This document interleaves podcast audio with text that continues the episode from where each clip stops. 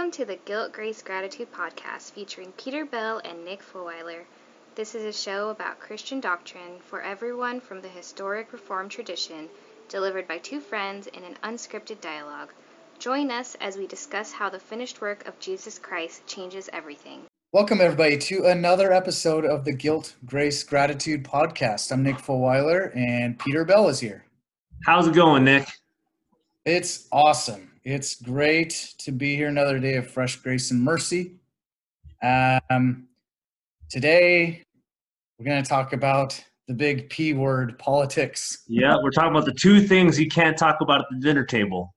Oh yeah, you took my joke. Well, I was, well, but I was going to say this is the the double whammy that's ruined first dates and friendships everywhere.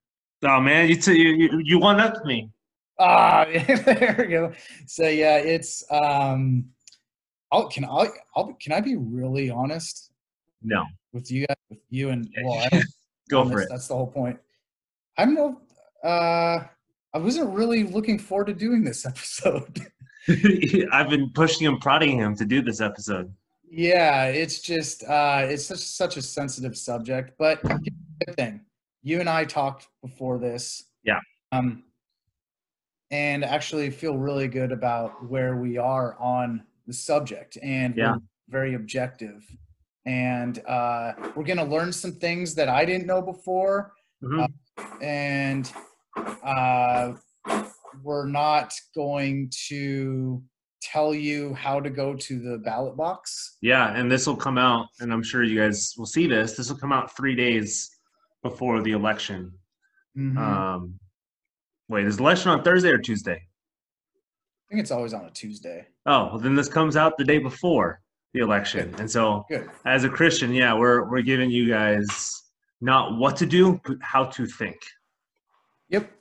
Yep. And how to bib- how, how to biblically think and it's just really helpful information uh, we're just being objective as possible uh, we can still be proud pro American patriots. Yeah. Uh, and also uh, still Christians where we worship God above all else. Yep. Only God and still be uh, proud Americans. Yeah, and we'll describe how that plays together as this episode unfolds. Cool. So let's just dive right in. Um, gonna go for we're gonna just jump into the deep end instead let's, of let's do it. Let's let's start off these these uh these table arguments. Yeah, we already kind of set the table, and now we're going to jump right in. Yep. Um. So actually, I'm going to say something that helps this question. So the last two episodes that you heard were about covenants and Yeah. about vocation. Those two episodes really help with understanding this topic. So if you Oh, haven't, if you're not listening these in order like we're telling you to, uh, at least please go back and listen to covenants and vocation. Yep. That really, this is very similar to vocation in the layout and understanding, but also covenants play a big part in it. Yeah, absolutely. Cool. So, uh, with that said, what countries in history, meaning actual governments, have had a covenant from God? America and Israel. No, just kidding. Just, I was like, wait, what? That's not what we talked about. just just Israel. That's it. Got it. Okay. Um, a covenant isn't dedicated specifically to the U.S., like you just mentioned. Yeah. Specific nation right now. So it's only been Israel for all of history. Correct. Yep. Yeah. That's that's it. In Exodus 20 and um, kind of previewed in Genesis 12, but like we talked about with law and gospel and the covenants, seeing and also too kind of behind all of this is how to read the Bible. That third episode, um, seeing what does context tell you about these verses? How are we supposed to view these laws? How are we supposed to view these kings?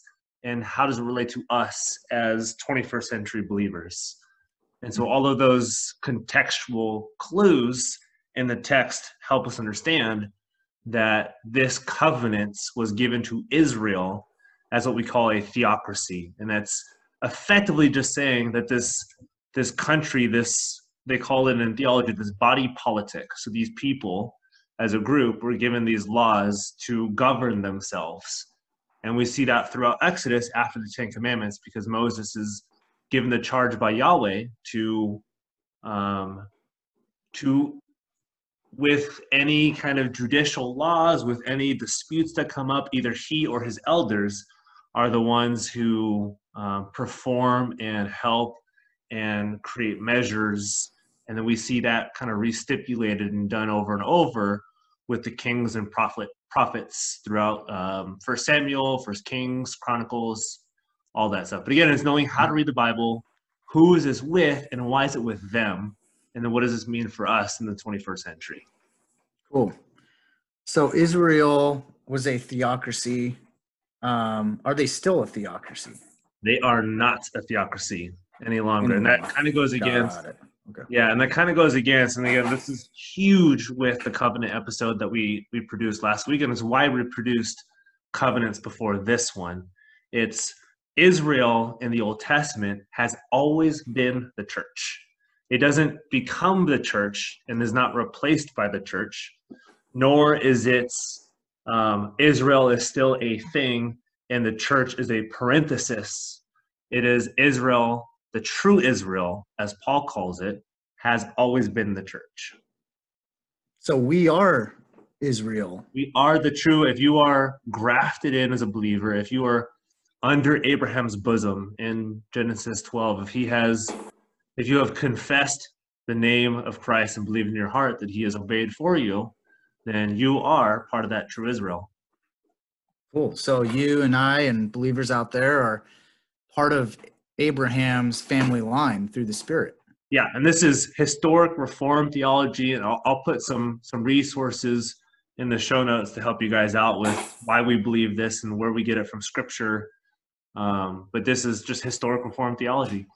Cool. All right. Yeah, good good point there. Uh, now to get back on to where we were. Um, so all nations in the world are under the Noahic covenant, right? And that's that's for all humanity, correct? Yeah, and that's what we talked about last week with the covenant of common grace with Noah towards the end of Genesis 8 and the beginning of Genesis 9, uh, where he will not wipe out, he will cause it to rain on the good and the bad. He will yield crops for the good and the bad. He will make sure that humanity is elongated, that continues, and that's both for the judgment of the wicked and for the repentant of the righteous. Okay. Um, so, how is universal justice applied to this? Yeah, and so this goes a little bit into the covenant of common grace with Noah, and he talks about this a little bit. But we can also point back to Genesis 4 and Genesis 5. And this is uh, other nations after Cain kills Abel, other nations were told by a sign, whatever the sign was on Cain, do not kill Cain.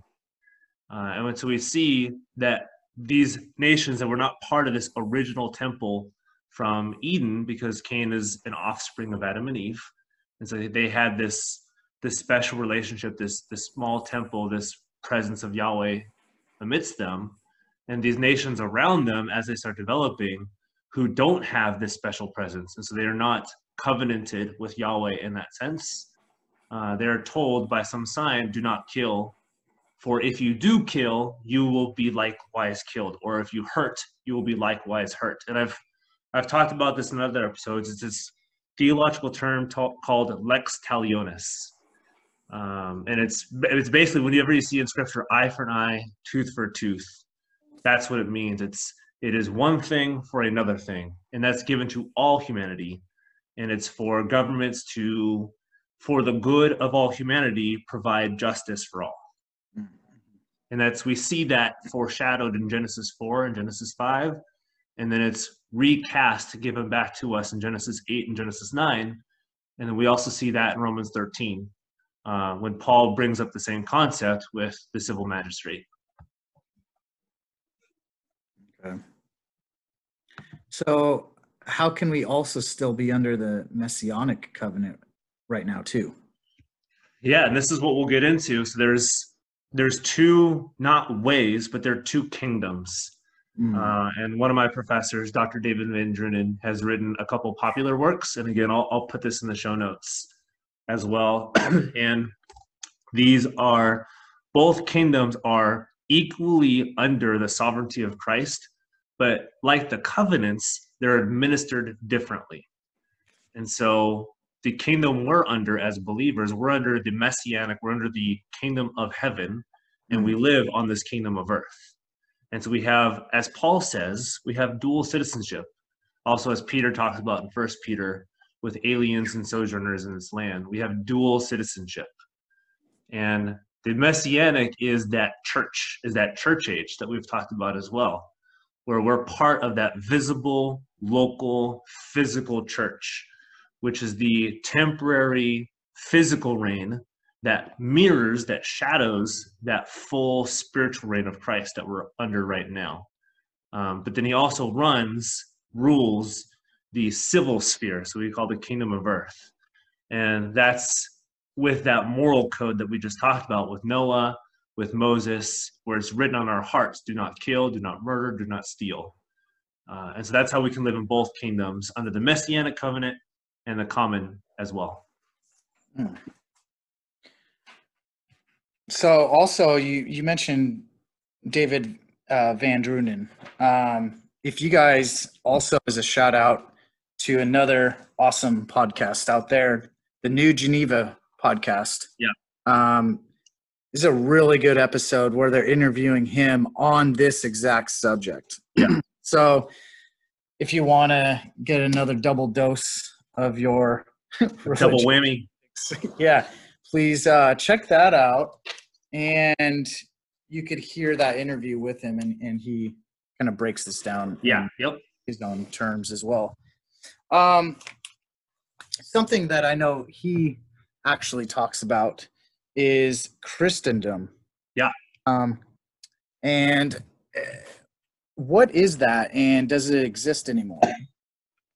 Yeah, Christendom is is effectively rule under special revelation. So it's rule under the explicit authority, the word of Christ. And so you are running your country as Israel would have been run in the Old Testament. And that's assuming that that should still be the case. And so it's explicitly Christian laws, forbidding of non Christian worship, um, only Christian churches, the religious freedom of only Christian people, um, that tends to be Christendom, where there is some sort of hardship, some sort of not persecution, but prosecution of those who are non Christian. So the um, civil government runs effectively the church. And does it still exist?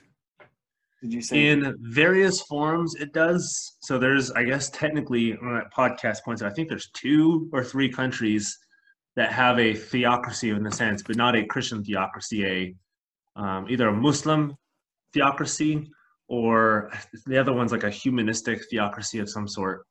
Um, but in various forms, not Christian, it has existed.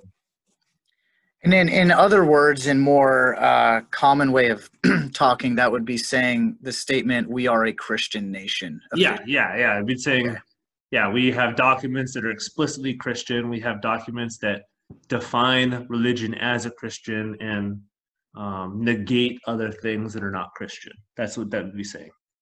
And doesn't, by all means, it doesn't mean that our country doesn't have a lot of great Christians and we do a lot of great things for the church. It just doesn't mean that we are officially, the United States has a covenant to be from God. Correct. Identified as a Christian nation. Okay. Yeah.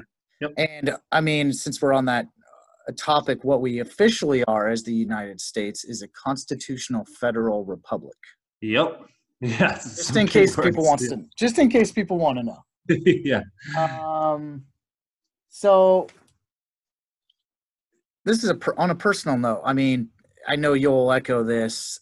I myself I I love our country America just as anyone. I'm definitely pro America. I come from a military family.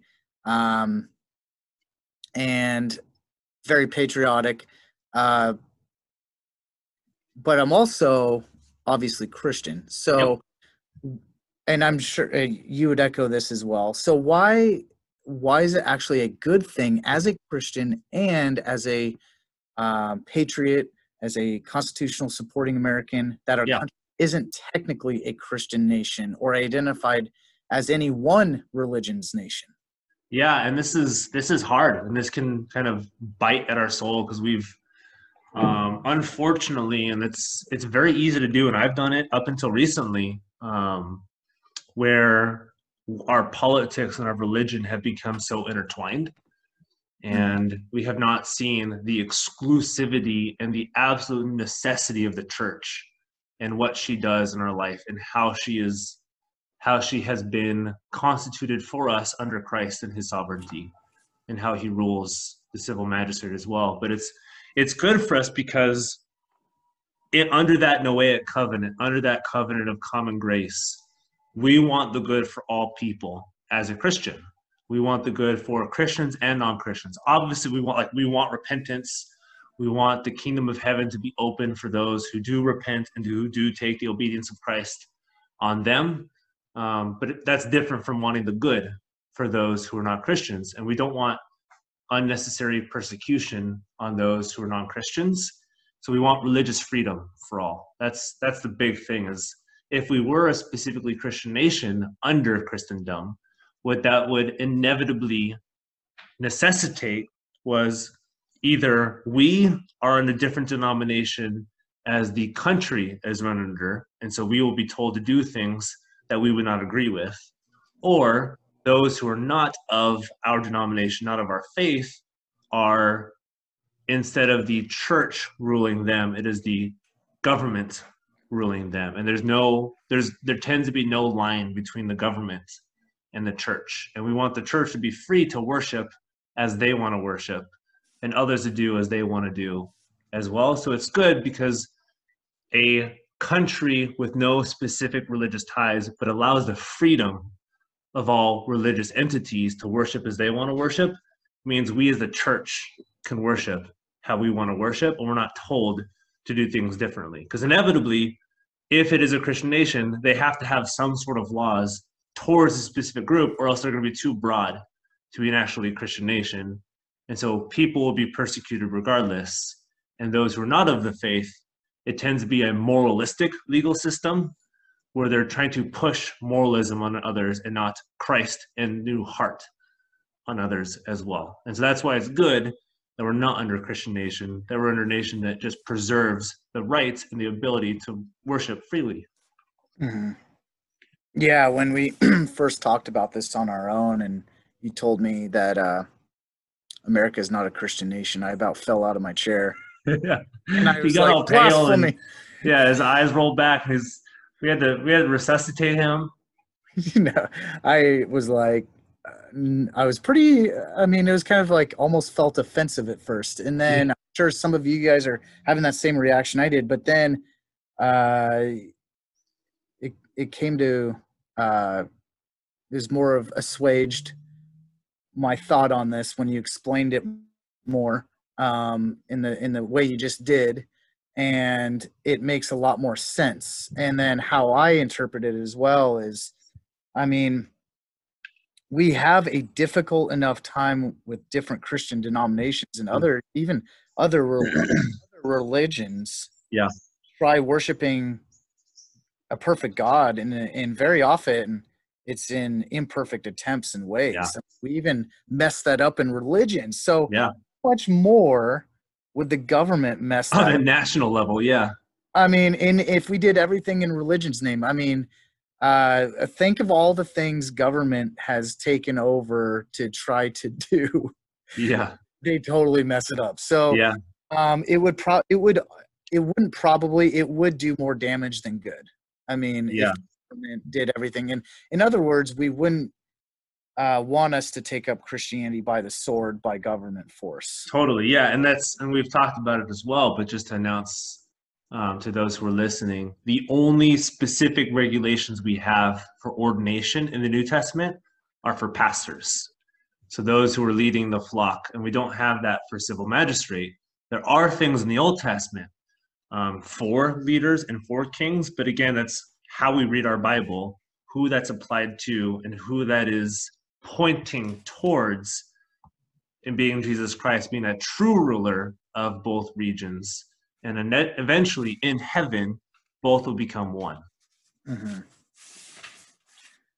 And I mean, with that said, that's I want people to understand the distinguish. Like we're saying that government as an official entity, you know. Yep. individ, individual people, people as in, as in you, Peter, as in myself, as in any elected official, they, uh, yeah, obviously Can They- be Christian, totally. Can be Christian, absolutely. And in fact, like as believers, we pray that no matter what, like we don't want our worst enemy not being saved. Yeah, like Totally, we, yeah. we don't want not be saved. So Yeah, and we're Yeah. commanded to pray by Paul for our elected officials. Yep. Yep. Pray uh, for elected leaders uh, and as individuals. Yeah, and that's both we're praying for their repentance if they're not Christians, but that's not to lead in a Christian way necessarily. That's for their salvation. We're also praying that they would effectively kind of like leave the church alone to do what the church is supposed to do. And that Amen. is Yeah. to um, preach the word, administer the sacraments, and provide church discipline. Just be the church for us, that they're allowed to be the church. They are essentially providing protection as a Correct. Yep. Kinda like and that's that that that those those words are in our constitution. hmm Yeah. Which doesn't necessarily make it Christian. It means they're allowing the freedom of expression. They're allowing the free use of religion and worship within the confines of the country. Yep. Our we should, as Christians, support a government uh, to protect not only our freedom of religion as. To, but also Muslims and Mhm. also Because uh, inevitably, if one is persecuted, it will roll down to us. Yep. We want everyone to have freedom of religion. And we see that in other countries, and that's not something we want for our own country as well. Yep. Cool. So I think I can. I think that people are probably starting to see our perspective. Yeah, I hope so. Yeah, it's hard, but I hope first, so. Yeah. Yeah. So as you can already tell, this conversation is very similar to our vocation conversation Totally. Yep. um, between careers and the workplace. Um, that would have a direct anti-biblical industry or secondary, like a wiggly line issue that's um, not directly biblically focused um, when you're looking for a calling for a career Yep. um, a direct biblical straight line issue versus more of a freedom issue. Yep. Um, the the direct biblical line issues, uh, we would obviously think of those as abortion, human trafficking, um, racism, Mhm. uh, you know, human trafficking. I already said that one, and uh, freedom of religion. Yeah. Yeah. Or theft, Or- anything. Yep. So those ones are direct line. Now, ones that are a little bit more, you have freedom to maybe uh, kind of disagree within with your other believers Yeah. in the church. Could be, um, you know, like education, taxes, environment, Yep. healthcare, that kind of thing. Yeah. Totally. And what that should do is focus on what's uniting us. You know, it's the difference. Yeah. What did Yeah, Jesus and this- directly talk about this or not? Yeah, and this is this again relates to the moral law, and that's what we've talked about within the covenants as well. This was given to all humanity; it's been implanted on our hearts, as Paul writes in um, Romans one, and that's why we know that we're all guilty. Is we know we're not supposed to murder, we know we're not supposed to take, we're not, we know we're not supposed to sell improperly, um, all of that stuff, and that has not been necessarily revealed to us in the Word that's been shown to us in nature, that's been shown to us by being written on our hearts, as Mhm. Paul has told us. We know that naturally. We know that, that as moral beings, that these things are wrong. Mhm. So when you're going to the um, voter box or whatnot, um, the direct line biblical issues, if it it just needs to be directly focused, a firm grip on the gospel, salvation, repentance. Um, so those those items that I described earlier, uh, those should be things we hold a firm grip onto when we go to the voter voter box, right? Yeah, I think for for Christians and for non-Christians, um, anybody, the items we should be voting on are like if you triage in the medical community, triaging is you hit the things that are hardest or most abusive or or most deadly first, and then you go from there. But yeah, as a as the good for the nation, as the common good for the nation, those are the things I think we should think of first and foremost.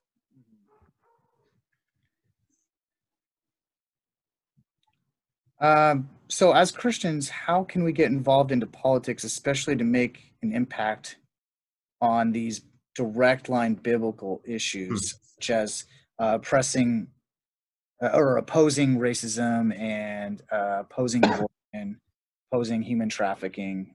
Um, how can we make an impact on those issues, assuming it's completely okay for us to be involved in running for office?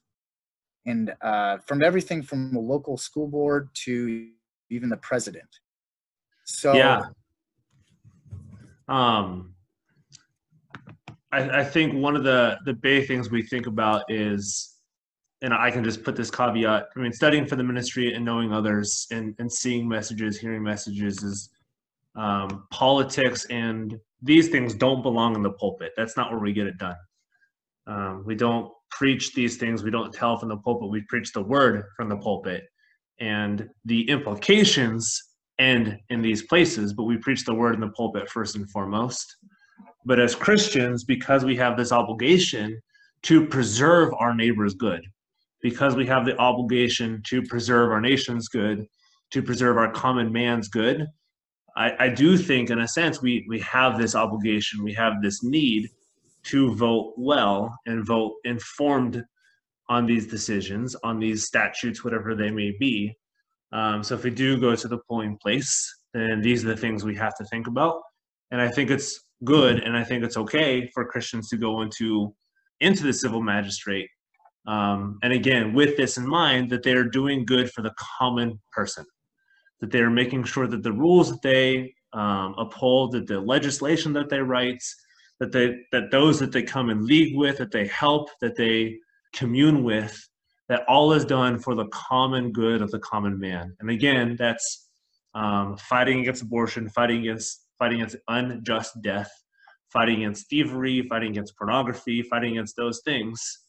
Um, and there are obviously some things that you hold an open hand with, but those are not saying this is run as a Christian nation. Those are this is a good for my neighbor not to die unjustly it is good for my property, my neighbor's property, my friend's property, my boss's property not to be taken unjustly. So those are the things we think of. And as a Christian in the political sphere, those are the things that we want to that we want to hold firm to, um, without blending church, without blending like moral legalism.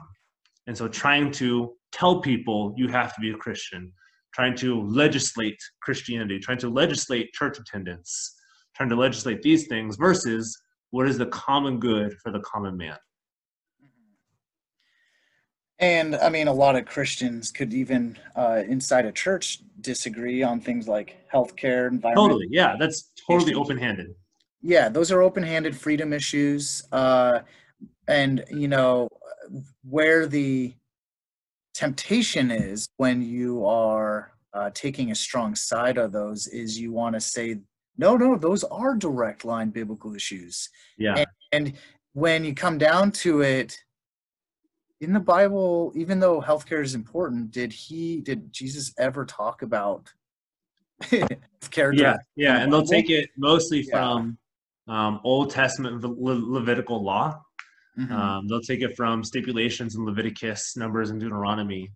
But again, we have to be able, like we talked about in how to read the Bible and within the covenants episodes, we have to know who is this given to? What is this point towards? Yep. And with those freedom issues, please, please, please ru- love and embrace your members and recognize that it's normal and okay to have diversity in your church yeah. and that uh, what brings us together is bigger than what we are disagreeing on. on Absolutely. Issues. So love and embrace each other. Still break bread with people that uh, disagree on these um, freedom issues. Yeah, these are not salvific issues. hmm Um, and also focus. If you're not doing that, adjust your expectations. Know that your church should be be diverse. So if your church is all like, if you're looking around and everybody is either one side of the aisle or the other, not like literally everyone's on one, side, but you know, yeah. why is everyone on the left or the right? that, that that side's stinky. Nobody wants to be on that side. Yeah, yeah. So if if uh, then you should probably uh, know that uh, you need to be okay with being more open to. Yeah, yeah, and this and this is going to come across maybe as a shock, but and again, we have to know that the condition of salvation is what we said: justification. It is being right under the law, having the obedience of Christ given to you. It is not, are you right politically? It is, have you been purchased by the blood of Jesus Christ? Has his justification covered you? Has his obedience become your obedience? Not, what do you believe on issue X? Yep. Yep. There need there needs to be a understanding of uh, the firm grip of the gospel, salvation, repentance, and even a clear understanding of clear and necessary consequence. Yep. Yep. And you can describe that better than me on how to interpret uh, what would be a direct line focus in the Bible.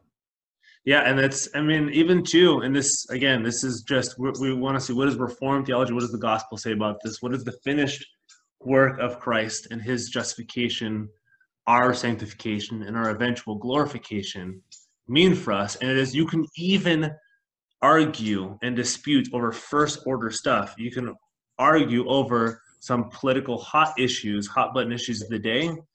But at the end of the day, if you confess Jesus Christ with your mouth and believe in your heart that you have his obedience, that you have no righteousness in yourself, that Christ has all the righteousness, that is the only condition for salvation. You can have arguments with other believers on even first, second order stuff. And it's hard and they can be heated, but at the end of the day, both of you are justified. It is not what you say or what you do that nullifies that, it is the person you're saved by. Yeah, there needs to be. Uh, totally agree. There do. There's also needs to be a balance of uh, church discipline too. If somebody really hardcore against a direct line biblical issue, Yeah. um, There may be misunderstanding of the gospel. they are a radical racist or they Yeah. are not repenting. Um, they are, you know, an abortion doctor or something like that. Um, It Yeah. could be, yeah, it could be a fruit of a bad heart. It could be a misunderstanding of the gospel. But it's as always having discussions, talking to them, church being involved, pastor knowing his flock, you knowing your pastor, and having that open communication line. Yep. Cool. Um, so how can we still have that sense of hope and security from God, knowing that we aren't identified in a covenant as a Christian nation? Yeah, and that's because we we have that covenant with Christ himself. We have we are involved through the covenant of grace like we talked about last episode in that covenant of redemption with the triune God that we worship. And that supersedes and is eternal. That covenant with the triune God, our justification, entering into that covenant of grace from the covenant of works with Jesus Christ. That is eternal. The covenant with a nation is temporary. So while it feels more physical and more real right now, it is still nonetheless temporary. And we have that eternal future covenant with Christ Himself. How does the two kingdom view relate to us right now in being dedicated completely as Americans, 100% patriotic, but also uh, having our ultimate identity uh, as Christians belonging to Jesus? Yeah, this is a good question. It's not being a two-faced person. Right. So during the week saying, "Well, I'm an American," and on Sunday saying, "Well, I'm a Christian." It is at all times, every day, you are both an American and a Christian, and it's good that those two things are separate. It is good to fight for the good of your neighbor. It is good at work, like we talked about in the vocation episode, to do good to your neighbor, to not steal from your company, to um, vote well, but not vote in a necessarily strictly Christian, as in I want to legislate Christian morality. It is I want to make sure my neighbor's preserved, the government's preserved. I'm praying for my country. I'm praying for my neighbors. I'm praying for elected officials, uh, both for my good and for others' good. Um, but that's not to say that I have a different mindset when it comes to the church. It's not to say that Sunday morning I'm a different person than I am Sunday afternoon through Saturday night. It is at all times we both live as a citizen of this world. We live, move, and have our being in this world. At the same time, knowing our true future eternal home is the one that's coming and the one that we've already been guaranteed right now through the Spirit.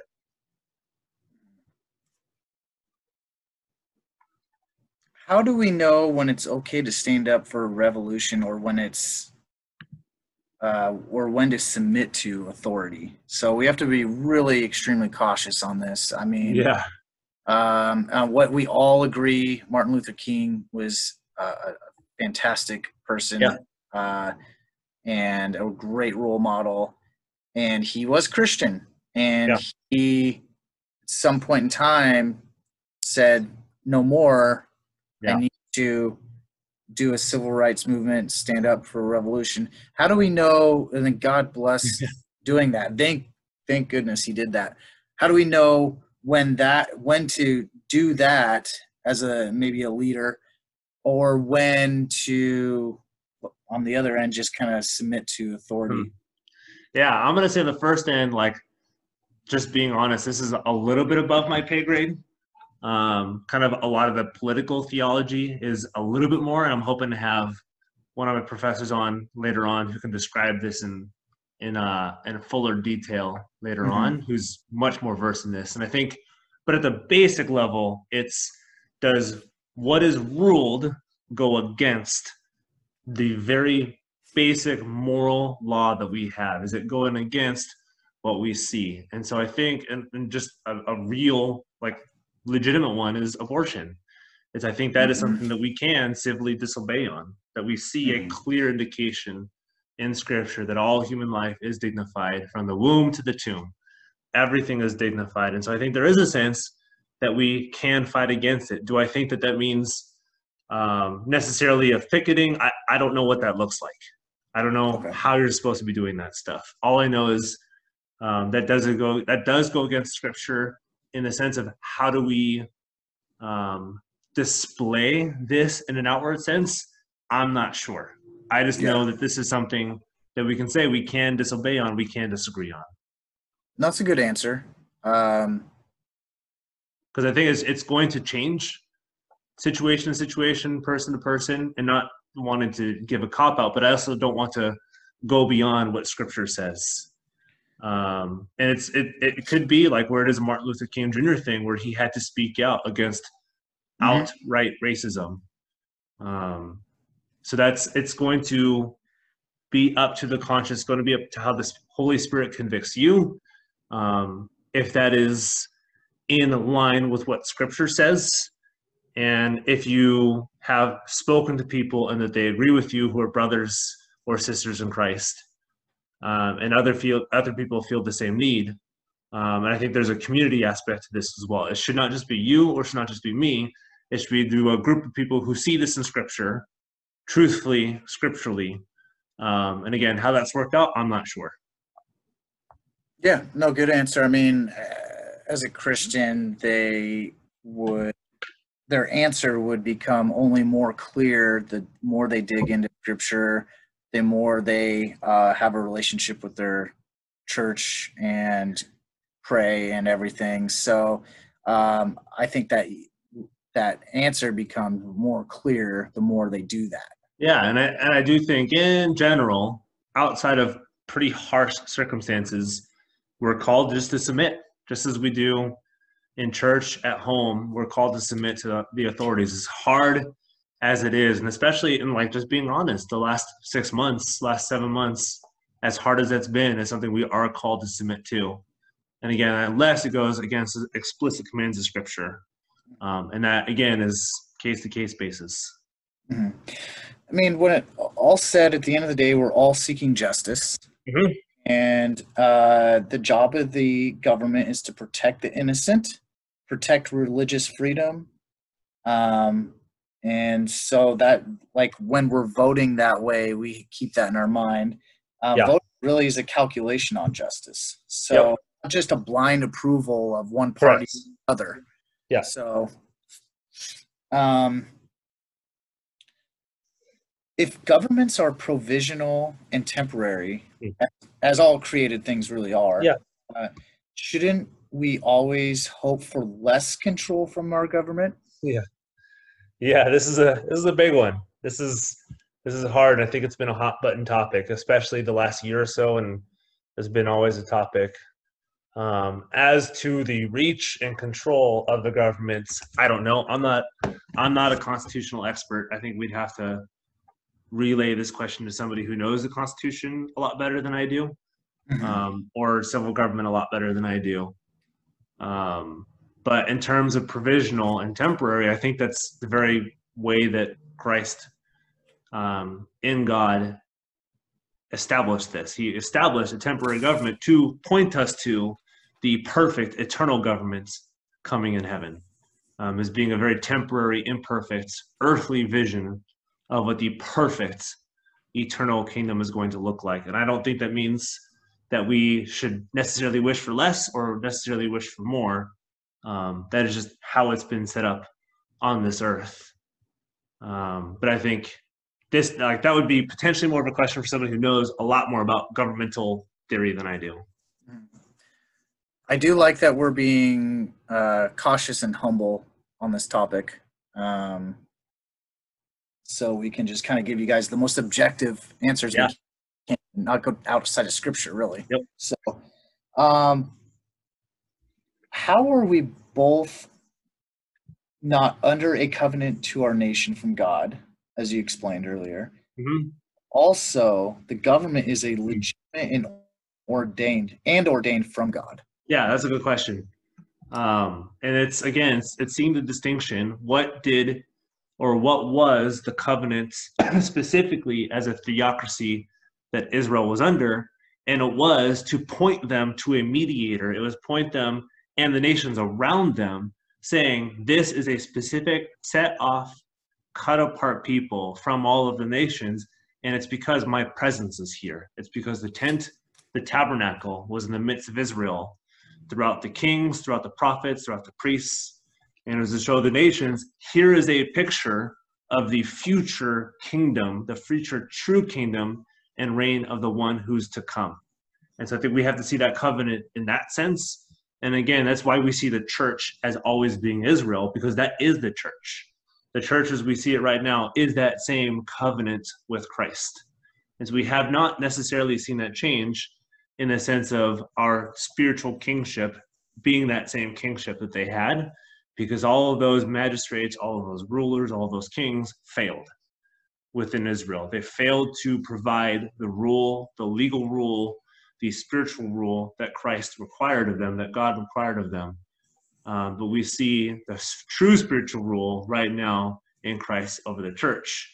Um, but that doesn't negate the ordination of God, not the same ordination that he gives to the church or to ministers, but the ordained more so in the sense of like this is your purpose as the state and your purpose as the state is to rule justly your purpose as the state is to leave the church to do what the church does leave others to do what others do and to with the sword make sure that those who rise up against the common good are taken care of correctly and appropriately and the good is upheld and so that's why we see a distinction, but at the same time, that distinction doesn't mean it contradicts each other. Hmm. Okay. A lot, so I was just digesting it. I was just thinking.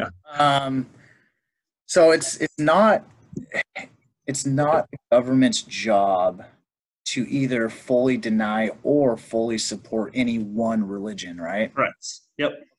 Okay, but it is okay and necessary for our leaders, uh, e- even individually, to pray on our behalf, and Oh yeah. and we need to pray for their Absolutely, yes. As individuals, um, and I'll, I'll I'll um, reference this guy in our show notes, but he's associated with our seminary. He's actually on our board. Um, a Nebraska senator, Ben Sassy. I think Sasse. I forget how you say his last name, but he's a Reformed Presbyterian who serves in our Senate, our House of Representatives. One of those two things. Um, but he's on our board of our seminary um, here and he's got a lot of writing on what it's like to be a Christian in the political sphere. And so I'll, I'll reference that stuff as well. But it's okay for a a personal Christian in the civil magistrate to be a Christian there, and he kind of helps out with, hey, this is what the Constitution says. This is my beliefs. This is how I am a Christian in this in this environment. Okay. We don't want to. We could go deeper in that, and we we don't want to. to, to go. Yeah, I, I can't speak on this stuff because I'm not in the government. yeah, yeah, yeah. Same. Um, so I was doing some review um, from a guy that knows this stuff pretty well, Jonathan Leeman. Um, and he has a he has three wrong. He lists three wrong things to do as a Christian with politics. Yeah. and I think they're pretty good. And so I put them kind of in my own words, but they Yeah. are his words too, because I was just jotting them down as he was talking. So I probably didn't make them really verbatim. Um, and the first one is the, these are all wrong things to do. Yeah. so uh, the first one would be disengage. Okay. So Christians, we are not called. We, we're not called to disengage. So Yep. calls that the Jonah option. Hmm. Uh, Put your um, head in the sand, run away. Yep, yep. We need to be engaged for love and justice. Yep. Yep. For the common good. mhm. Number two, uh, as Christians, we should not sub- just automatically submit to the world. Yeah, yeah. and that would be unfortunately what a lot of like hardcore current liberal christianity has done recently and that's kind of more the judas option hmm he calls it um that would be uh to put it in the most extreme terms that he was talking about would be in um the 1930s when Nazi Germany was starting to turn that way, and people just kind of went along with it. They just, Yeah, it's you let culture overtake your church. Yes, amen. Okay, cool. So there's that one. We obviously don't want to do that. The third one uh, is probably the most common or obvious these days is utopianism. Yeah, um, what that really is is making the here and now situations more important than the internal. Hmm. yeah, yeah, yeah, Even, yeah. even if they are really in, big and important, it's like thinking, no, no, no, no, I don't care about the eternal. We got to fix this thing right now, and that's more. Yeah. important. Um, we, we're not called to do that. Um, Yeah, and that's and this kind of goes back to our. Now that I'm thinking, now that you bring this up, this goes back to our actually our end times podcast. Where we try to bring the perfect here right now when the perfect Mhm. is coming. Yep. Yeah, I was thinking that too. Um, so what happens is if we do this, we end up adopting worldly ideals outside of Scripture. Yeah.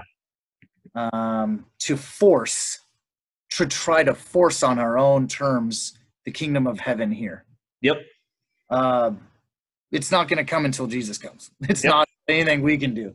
Uh, yeah, so- and actually, like like we said, we actually have a taste of it already right now, Mhm. and that taste is the church. Yep. But the full physical reign comes when the consummation, when heaven comes, and Jesus makes all things new. Mhm.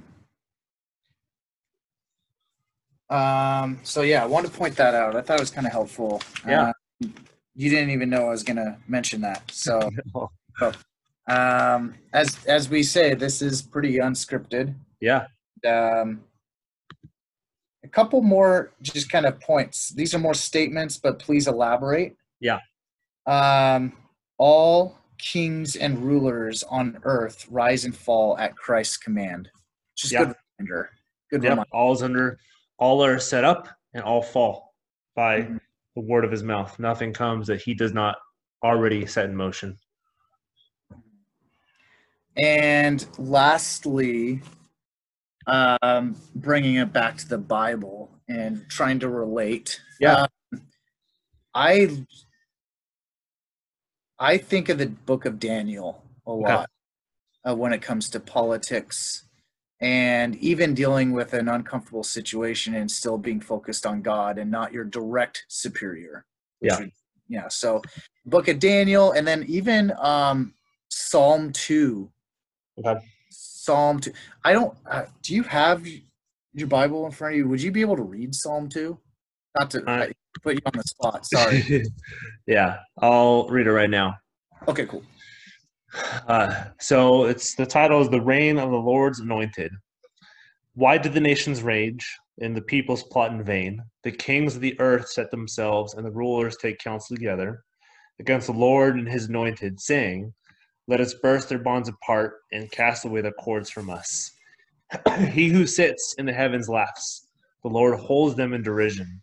Then he will speak to them in his wrath and terrify them in his fury, saying, as for me, I have set my king on Zion, the holy hill. I will tell of the decree. The Lord said to me, You are my son. Today I have begotten you. As ask of me, and I will make the nations your heritage, and the ends of the earth your possession. You shall break them with a rod of iron, and dash them in pieces like a potter's vessel. Now therefore, kings, be wise, be warned, O rulers of the earth. Serve the Lord with fear, and rejoice with trembling. Kiss the Son, lest he be angry and you perish in the way and his wrath is quickly kindled. Blessed are all who take refuge in him. Cool. That was a good verse. Thank you for reading that. Um, what do you, what do you think of that when it comes to this topic? Yeah, I think a lot of times it's been used, um, not a negative light, but to show like, oh, this is how you have to rule the nation. But it's it's speaking of the Messiah to come. It's speaking of the Lord and against his anointed, as the end of verse two says. It's all rulers, all kingdoms of this earth, this physical earth, point towards the one who's to come and their rule unjustly against this anointed to come is what brings their fall and it's that's not because they're ruling unjustly it's because they are unjust themselves. Um, those who are outside of the justification they are unjust themselves. Um, and when it says and again we have to know what's the context of the psalm and the context of the psalm as much as as well as we know is written by david. And what is the era that he's speaking of? And he's speaking of this is a very specifically like kingship oriented time and so these kings who are supposed to rule under the strict and direct sovereignty of the lord are not ruling under the strict direct sovereignty of the lord. Um, but we have to be careful as 21st century americans and again not unpatriotic way but careful to take the same mandate and the same rule that they were given in Israel and apply that to America Mhm. versus seeing the true eternal king to come is one who did come in the first century, who did die on the cross, who did obey for our disobedience. He is that true king who we can look for and say, when he comes, he will rule justly. He will uh, justify those whom he has obeyed for, and he will uh, judge those whom he has not obeyed, both kings and people alike. Mhm. And in America, since we vote in our elected officials, us as the citizens are kind of technically the rulers. Yeah, yeah, in a democratic system, we, in some sense, yeah, we elect So I want to point that out that it's not just calling those actually elected officials.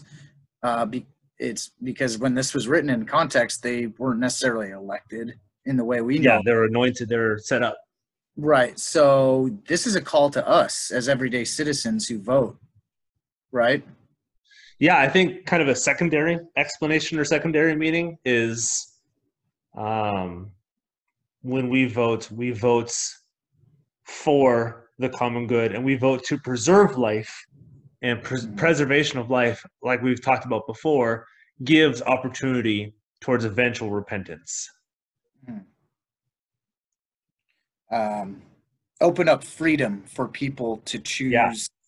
uh, to not be persecuted, and Yep. so it opens up that ability for them and God to to Yeah, just in uh, Hebrew. So the word just, tzed- tzedak, has a range enough for both like what we think of as justification under the law, but also has a range for having a just cause or being in the right. Has a has a range for you are doing something for the common good. It has Mhm. both of those um, meanings within the word, depending on that context. Cool. Okay. Uh, we're almost done. I got a couple more things I want to point out here. Yeah. I thought it was pretty interesting this this part. I was just kind of thinking about the 12 disciples. They were really diverse and that was on purpose chosen by God, each of those 12 disciples, right? Um Yeah. it's an extremely safe bet to think that all didn't agree on the same political issues of the time. Yeah, yeah, we see that pretty specifically in Acts, where Peter and Paul disagree on the inclusion of Gentiles. Um, Peter Yep. thought they had to be circumcised. Paul didn't. And Matthew. I mean, talk about an outsider coming into the the band of brothers. I oh mean, yeah, not even an outsider. Like probably the most hated person coming in as a like he was part of the Roman officials who were effectively stealing from Jewish people, and the rest of the or rest of the apostles were Jews. Mm-hmm. and that's hardly ever talked about. Like we talk about the twelve disciples and and they're with Jesus, but no one really kind of like digs down and like, wow, they really um, all probably disagreeing on politics on different sides of the aisle on a lot. Oh of yeah, But God, what does that tell us about God's character? He purposely picked people from all different aspects of that region and political uh, viewpoints yeah, and cultures and families and you know you got matthew who is a tax collector who everyone despised yeah. Uh, some of them were just really blue collar fishermen right Yeah, I can't imagine they looked at Matthew and was like, "Yep, he's a good addition." They would have looked at Jesus like, "Are you nuts? Why are you Yeah. inviting this person who's stolen from us and our families?" Yeah, and as we can see now, 2,000 years later, we're like, how cool is it that we have even Matthew in there? I mean, we have the Yeah. of Matthew. I mean, it's just he knows deep down who you are Yeah. and uses uses that. So Yeah. God loves diversity. So if he can pick those 12 disciples that are so diverse, your church can reflect that too, right? Yeah. Um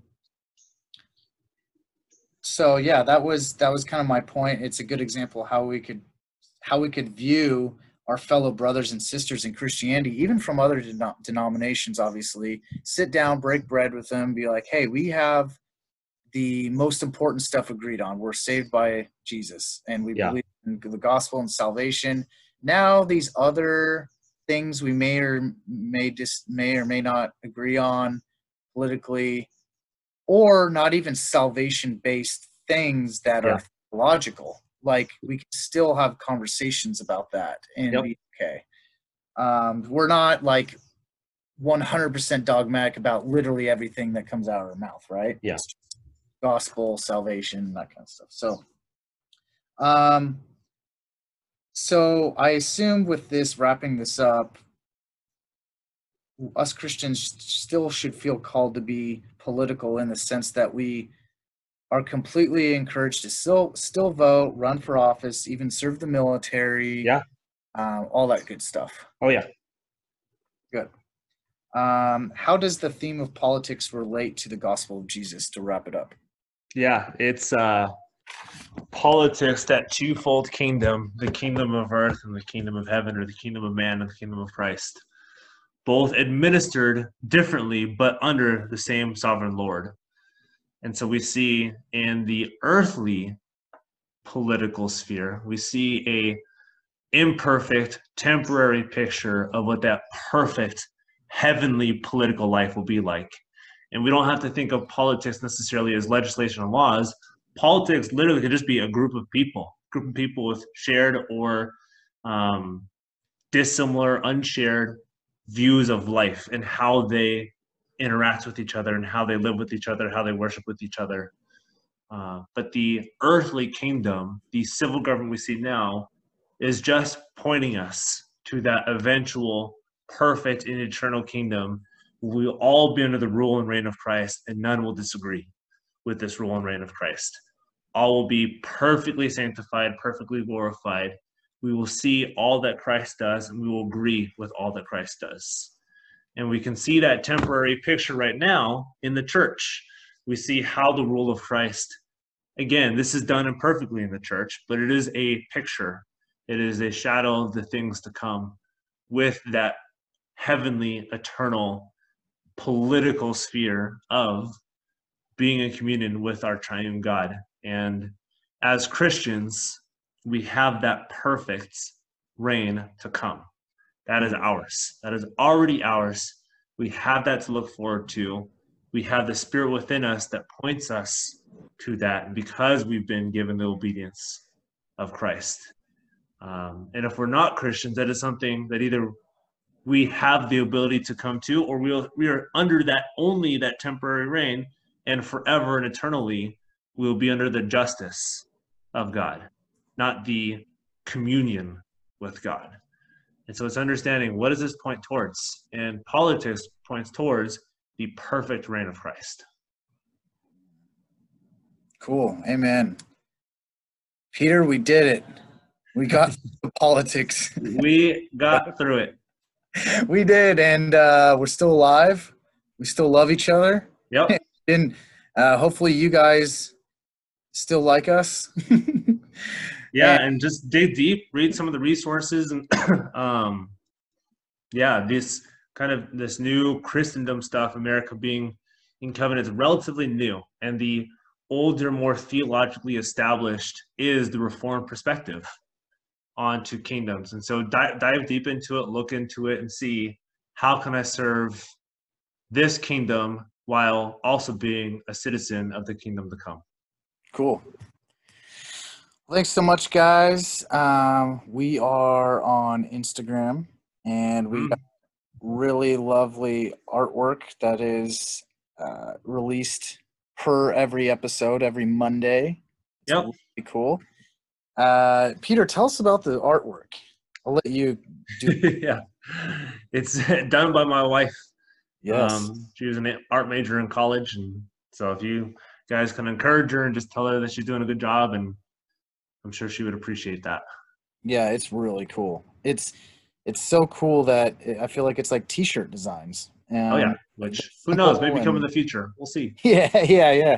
So uh, that is our social media, our only social media platform right now um, would be Instagram. So it's at Grace uh, Guilt Grace Gratitude Podcast. Uh-huh. The handle, and then our email. Yep. Uh, Guilt Grace Pod at gmail.com. Yep. Uh, and you can leave subscribe to us on any podcast platform and leave us really good ratings and comments obviously yeah, only really good ratings or else we're going to delete you yep of course i mean it's like uh, everyone's mom says if you don't have anything nice to say don't say don't it. say it i'm just kidding uh, but really yeah no i'm just kidding um, so that's it uh, we we are the uh, next episode is the final episode of season Yep, yep.